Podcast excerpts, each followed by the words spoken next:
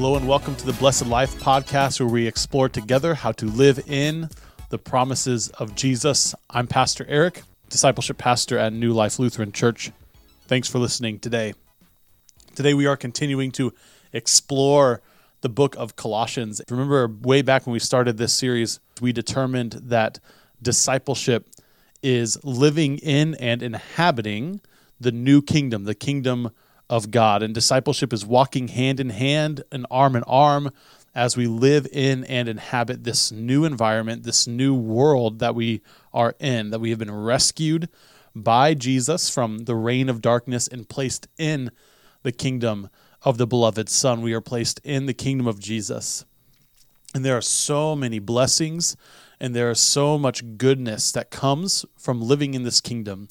And we know that God speaks to us in two primary ways. He speaks to us through commands, and uh, these commands they help us know what He wants, and they also help us know uh, that we cannot measure up to what He expects of us. We cannot measure up to the kingdom of His beloved Son. But then He also speaks to us in promises, and by His promises, He actually gives us the Holy Spirit and empowers us to do the things that He has called us to do and empowers us to live in this new kingdom. And so, what we are exploring as we talk about discipleship is living in these promises, living in these blessings, living in the gospel that God has given us. All of these wonderful promises, we get to inhabit them and we get to dwell in them and we get to learn from them and get to grow in them.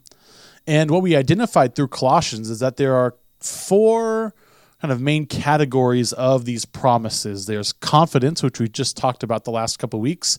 There's discipline, there's health, and there's purpose. And so this week and next week we're going to we are going to focus on discipline. We're going to talk about what discipline we receive by the Holy Spirit when we inhabit and live in the promises of God. And in order to do that well, we're going to first look at again this book of Colossians. And specifically, we're going to look at Colossians 2. Colossians 2 is a great chapter in this work that uh, Colossians 3 is all about these the richness of these promises and Colossians 3 has a lot of really wonderful language uh, about the Christian life and those kinds of things. Colossians 2, Paul is dealing with some of the specific issues that are going on at the church in Colossae.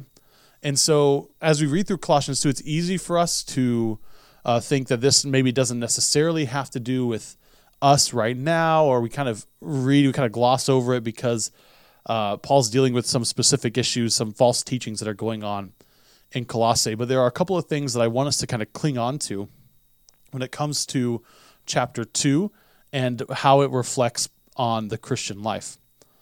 The first one is that Paul starts off this chapter saying, For I want you to know, I want the church in Colossae to know how much I am struggling for you and for those in Laodicea, and for all who have not seen me face to face. So he starts off by talking about the struggle that Paul is going through, that he is going through, that Paul is struggling for the believers. And I think that this word struggle is a, is a good word for us to hold on to and put in our pocket as we talk about discipline and the Christian life. Because really, when we talk about discipline, what we are entering into is this realm of struggle and battle within ourselves. So, one of the base realities of the Christian life is that the Christian life is a life of struggle. That the Christian life fundamentally is this battle between the devil who wants to lie to us and tell us that we're not enough and tell us that we're failures and uh, tell us that we will never get better and God, who is speaking words of life to us and giving us His Holy Spirit, calling us His children, calling us His beloved, reminding us of the things that He has done for us in the Scripture. And our minds are this battlefield where we're constantly hearing these lies along with these truths, and oftentimes we begin to listen to the lies and not to the truth. But really, fundamentally, what we have to do is listen to the truths. We have to listen to the gospel that God has proclaimed to us. And that's the struggle. The struggle is listening to God and what he has said about us. And that's exactly what Paul talks about here in Colossians 2. because he actually tells the believers in Colossae to struggle. Maybe not specifically, um, and maybe not in not maybe not in so many words, but but all the things that he tells the Colossians to do have to do with this kind of struggle in our mind. In verse 8 of chapter 2, he says this to the Colossians See to it that no one takes you captive through philosophy and empty deceit, according to human tradition, according to the elemental spirits of the universe, and not according to Christ. So in chapter 2, there's not a lot that that the readers are told to do. There's only a handful of things that they are told to do. And each time they're told to do something like this. It's it's see to it that no one takes you captive. So it's not necessarily all this long laundry list of things that they have to do to be disciplined, but it's simply Paul saying, look, you have to struggle and you have to fight against these lies. You have to fight against these philosophies and this empty deceit that are coming into your mind through these false teachers. See to it that no one takes you captive. Struggle against these teachings that uh, these false leaders are giving in the church. Don't be swayed by human tradition. Don't be swayed by these spirits of the universe, but instead be swayed by Christ. And we hear a similar thing in verse 16. Paul writes, Therefore, do not let anyone condemn you in matters of food and drink or of observing festivals, new moons, or Sabbath. So again, he says here that Christ has done something to us. And right before uh, this passage, he talks about the work of Christ um, and that Christ gives us his work in baptism. And he says, you, You've already been accepted. God has accepted you in Christ. Therefore, do not let anyone condemn you. Don't let someone else tell you something that's not true about yourself. Don't let someone else tell you that you are not saved because Christ has marked you, Christ has said you are mine, Christ has saved you. And so he's encouraging these Colossian believers to struggle against the lies, to fight in their mind against these lies that they're hearing, both in verse 8 and in verse 16. And this is the basic thing that we have to understand is that as we walk through our lives, as we go throughout our lives, our minds are going to be a battlefield where there are lies. The world, the flesh, and the devil are telling us lies, and God is telling us truth and we have to struggle against the lies and we have to cling on to the truth that God has given us. This is going to be the day to day struggle, the day to day battle that we enter into is trusting in God and refusing to trust in the lies that our own bodies, our insecurities tell us that we need certain things, that we want certain things, that the world tells us, that our culture tells us about what we need to be happy or what we need to be blessed, all the things that we have to do to be better parents and workers and all this stuff, and also what the devil tells us that um, that we are not beloved, that we need to uh, work harder and do more. These types of things that creep in and cause shame in our life. God has not given us those things. Instead, He gives us the gospel. You are my child. He calls us his children, and we are saved by the work of Jesus Christ, not through our own power or through our own strength. And so, discipline then is the name of the game for the believer because we have to be disciplined in order to fight against these spiritual powers. We have to be disciplined in order to fight against these uh, false teachings and these lies that we're hearing from the world, from our own flesh, and from the devil. So that's where that discipline comes in. Is discipline has to do with fighting against those lies and clinging on to the truth. And the primary way that we struggle through this, the primary way that we fight this, um, is through prayer. Prayer is uh, really the primary reality of the the believer. Prayer has to be something that we engage in. Um, and really, you can't be a Christian without prayer you can't be in Christ without prayer because prayer is the way that we're connected with God. Now, before we jump into prayer, I do want to um, let you know a little bit of background about prayer. Is that if you are a parent, if you've raised children, you know that this is true, that children learn how to talk by being talked to. So, my two sons are developing their language not necessarily through books, through dictionaries, through school because they're not in school, uh, but instead they learn words by talking to us by and by being talked to. So my two-year-old son is learning all sorts of new words day to day. In fact, just the other day he used the word mastodon because we have this little toy mastodon, this little stuffed animal. Uh, that's kind of like a mammoth thing, an extinct mammoth. And uh, he used that word. And my wife and I have never taught him that word, but we have called that thing mastodon. And we have talked about that mastodon. And he has just absorbed that. And then he started using that word this weekend without us really ever teaching him. Uh, because children, they learn by being spoken to and by hearing the voice of their parents. Prayer is the way that we speak to God, and we learn how to speak to God by letting Him speak to us first. So, prayer is always a response to God. You can't really pray without first hearing God's voice, without first hearing the gospel, without first hearing the scripture. So, we're going to talk about scripture here in a little bit. I wanted to talk about prayer first because of how central it is to struggle, but we're going to talk about scripture first. But this whole conversation of prayer has to be a response to scripture. So, we're going to talk about scripture here in a little bit. But after Paul talks about in chapter 2 all these things going on after he tells the Colossians, hey, this is what Jesus has done for you. Um, therefore, don't let your mind be captive to these things. Make sure you fight against these things. Don't fall into these empty deceits. Don't let other people condemn you. Struggle against these lies that you're hearing. He says this at the beginning of chapter 3. This is verse 1.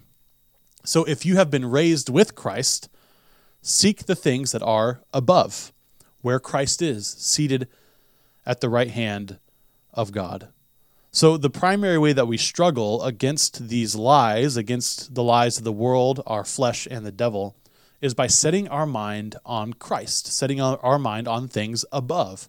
He's seated at the right hand of the Father. We have to set our minds, which is what prayer is, is attending to God and speaking to Him. And so Paul struggles in chapter 2, verse 1, but his struggle is not against flesh and blood. It's not against these actual, it's not like he's going to war picking up a sword against people.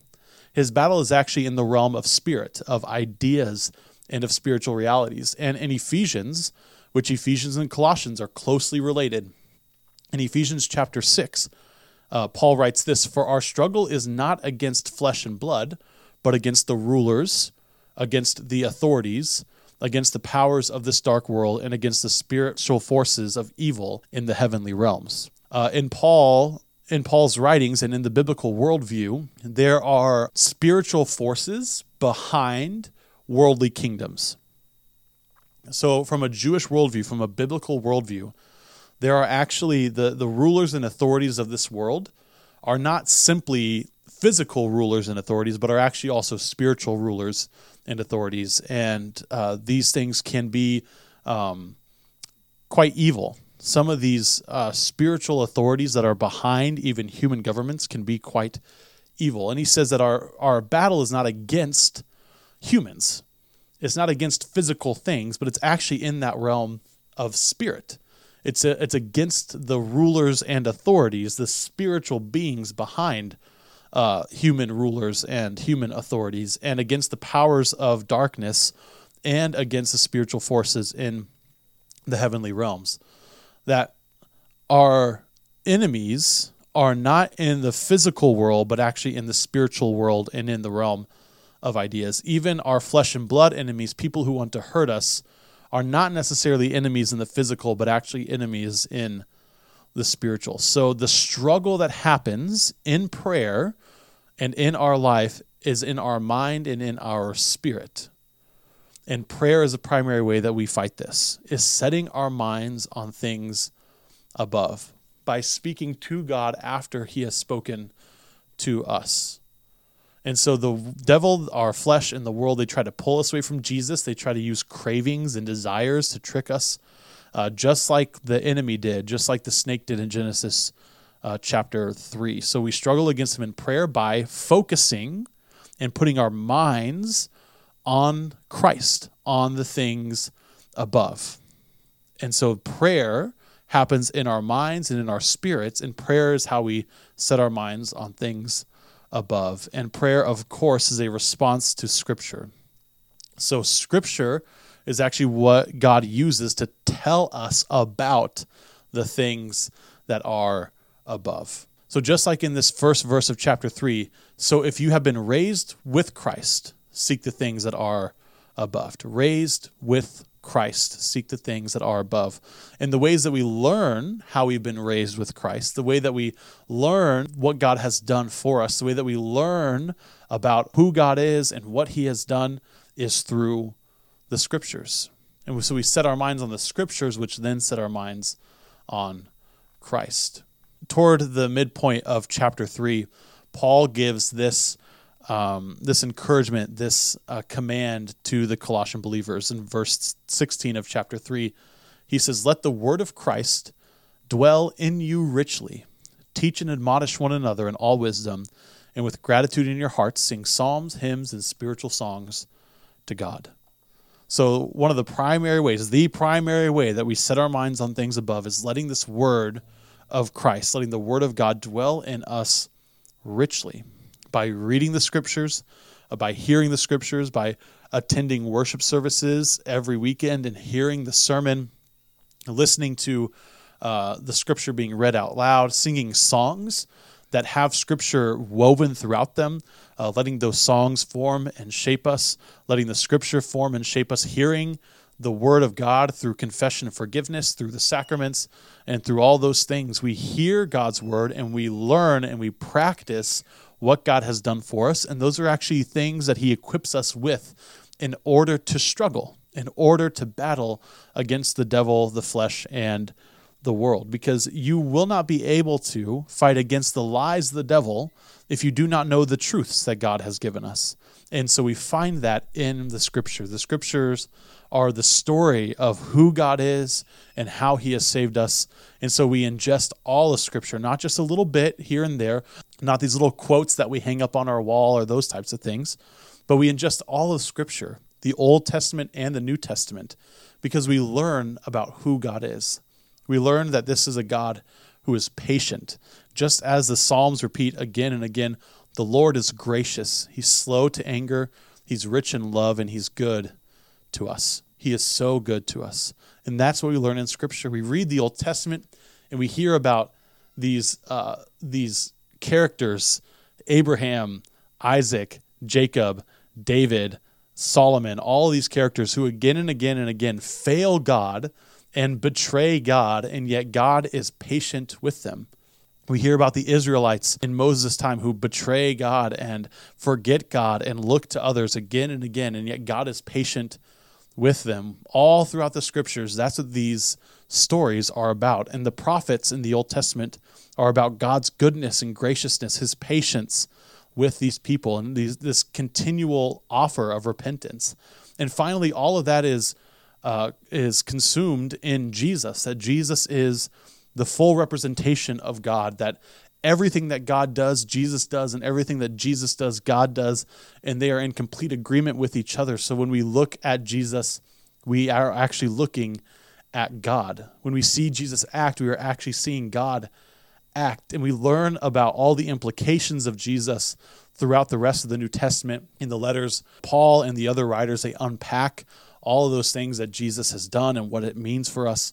And so everything in the scripture points to Jesus and gets us to the person and work of Jesus of Nazareth, who is the Christ, who is the Son of God. And if we aren't reading the scriptures and ingesting the scriptures, we don't we are not equipped with those truths. We don't hear the gospel. We don't hear Jesus. We actually are unable to receive Jesus outside of his word. And so we need the word we need the scriptures in order to tell us about God and what He has done. And I know many of you are, uh, at this point, you have tried to read your Bible, you've struggled with reading your Bible, and there are some tools that we have that can actually help us read the Bible better. And I want to point you to a couple. The first one is I want to encourage you that the Bible is meant to be read over a lifetime, and it's meant to be read uh, and reflected on and dwelt in um, over time. So don't feel pressure to read a whole bunch of it really fast or read a whole bunch of it um, all at once because that's not really how it's designed to be read. It's designed to be ingested in uh, these like shorter, like two to three chapters at a time. That's kind of how long these stories are. Uh, that's how long some of the major movements of Scripture are. It's really only a few pages at a time. Are we? Are we? You know, ought, should only really a few pages at a time really need to be read at one time. So on the app, on the New Life Lutheran app, there's actually a two-year Bible reading plan that you can take two years to read the entire Scripture. There are lots of one year Bible reading plans that are really great. Uh, a good one is through an app called the Read Scripture app, and that includes videos that are fantastic from an organization called the Bible Project that help you kind of get the lay of the land of the Scripture. Uh, in the New Life Lutheran app, we will have a one year Bible reading plan coming out soon. And, uh, and in both the one year and the two year reading plan, it is encouraged that you that you watch the Bible Project video. Uh, that organization does a great job. So I want you to use the Bible Project. You can also just find their videos on YouTube or at thebibleproject.com. You can find their videos. Um, but that'll actually help you read through the scriptures over a year or over two years. And soon we're going to have uh, more reading plans as well, reading through the Gospels over a short amount of time, some Old Testament reading plans, that kind of stuff. So I want you to be aware of that in the New Life Lutheran app. But in the short term, there are a couple options. There's a two year Bible reading plan in the app, and there's also a one year Bible reading plan through the Read Scripture app that are both fantastic. And I uh, suggest and encourage you uh, to go and just begin reading. Just start reading, and uh, it's going to be a lot. It's going to be hard to understand at first, but you uh, but you are meant to be reading it over a lifetime, not all at once or not cramming it in as fast as you can. This isn't a diet culture. This isn't a, a fad. This is something that we need to be doing over time. Now, there are some of you that may not feel comfortable reading. Maybe you don't like to read, or maybe you just have a hard time reading. Maybe you have dyslexia or some other uh, learning disorder that doesn't allow you to read as well as you would like, or even as well as you really need to, to be able to understand the scripture. Uh, scripture was actually designed and written to be read out loud. Because really, until uh, the Gutenberg printing press in the late Middle Ages, no one read anyway. There were very, very few people who were able to read. And so everything was written in order to be read out loud. And that's the primary way that Christians across the world, across the ages, have ingested scripture is through hearing, not necessarily through reading. So the Bible is actually meant to be heard.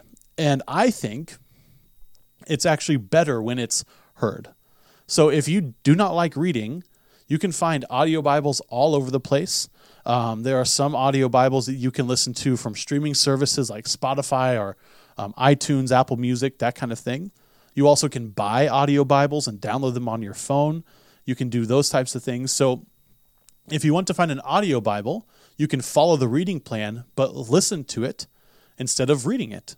And that way you can listen to it while you're running or while you're exercising or while you're driving, those types of things. You can actually be listening and ingesting the scripture. So that is another way that you can uh, be hearing the scripture and can be meditating on it and having the word of Christ dwell in you. Uh, that is just as good, if not better, than sitting down and reading it. So, how do we get started? First of all, just make time. Make time for it. Get up 10 minutes earlier. Go to bed 10 minutes later. Just make time and start with Scripture read the Bible following the reading plan on the app or the Read Scripture app. Listen to it on Spotify or Apple Music, iTunes, wherever you can find it, or purchase and download an audio Bible. And be on the lookout for how God is moving in your life. And then pray. Make time for prayer. Respond to God using the Psalms um, or just thanking Him for what he has done. Ask him for wisdom, ask him for guidance. Uh, many of my prayers are very short. Many of my prayers are just throughout my day. Um, very rarely do I sit down for half an hour at a time and pray.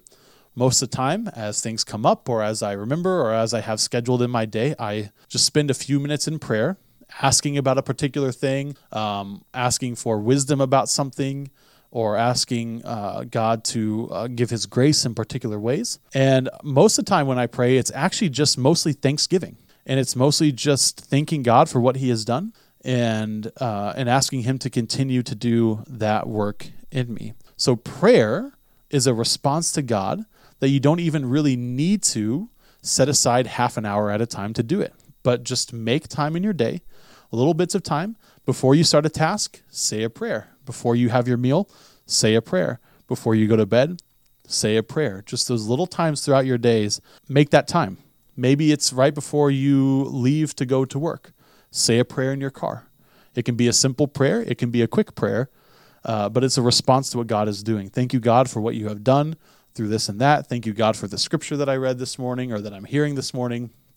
Be with me as I go throughout my day. Ask Him for wisdom about specific situations and and pray big about them. Ask him for success and guidance through your life. So, the Christian life is struggle. The Christian life is a battle in your mind against the devil, against the world, and against our own flesh. And the way that we battle is setting our minds on things above through scripture and through prayer. And our battle is in the spirit, which is why prayer is so important because it's in our mind. And so we rest our minds on the scripture and we listen to it and hear it and read it often. And then we respond in prayer. That is the first part of discipline in the Holy Spirit.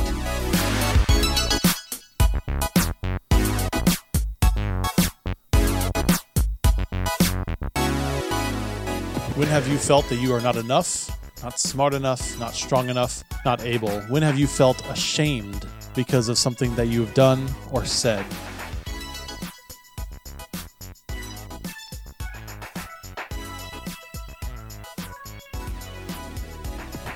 How is the shame and guilt that we experience in this way different than the promises of God?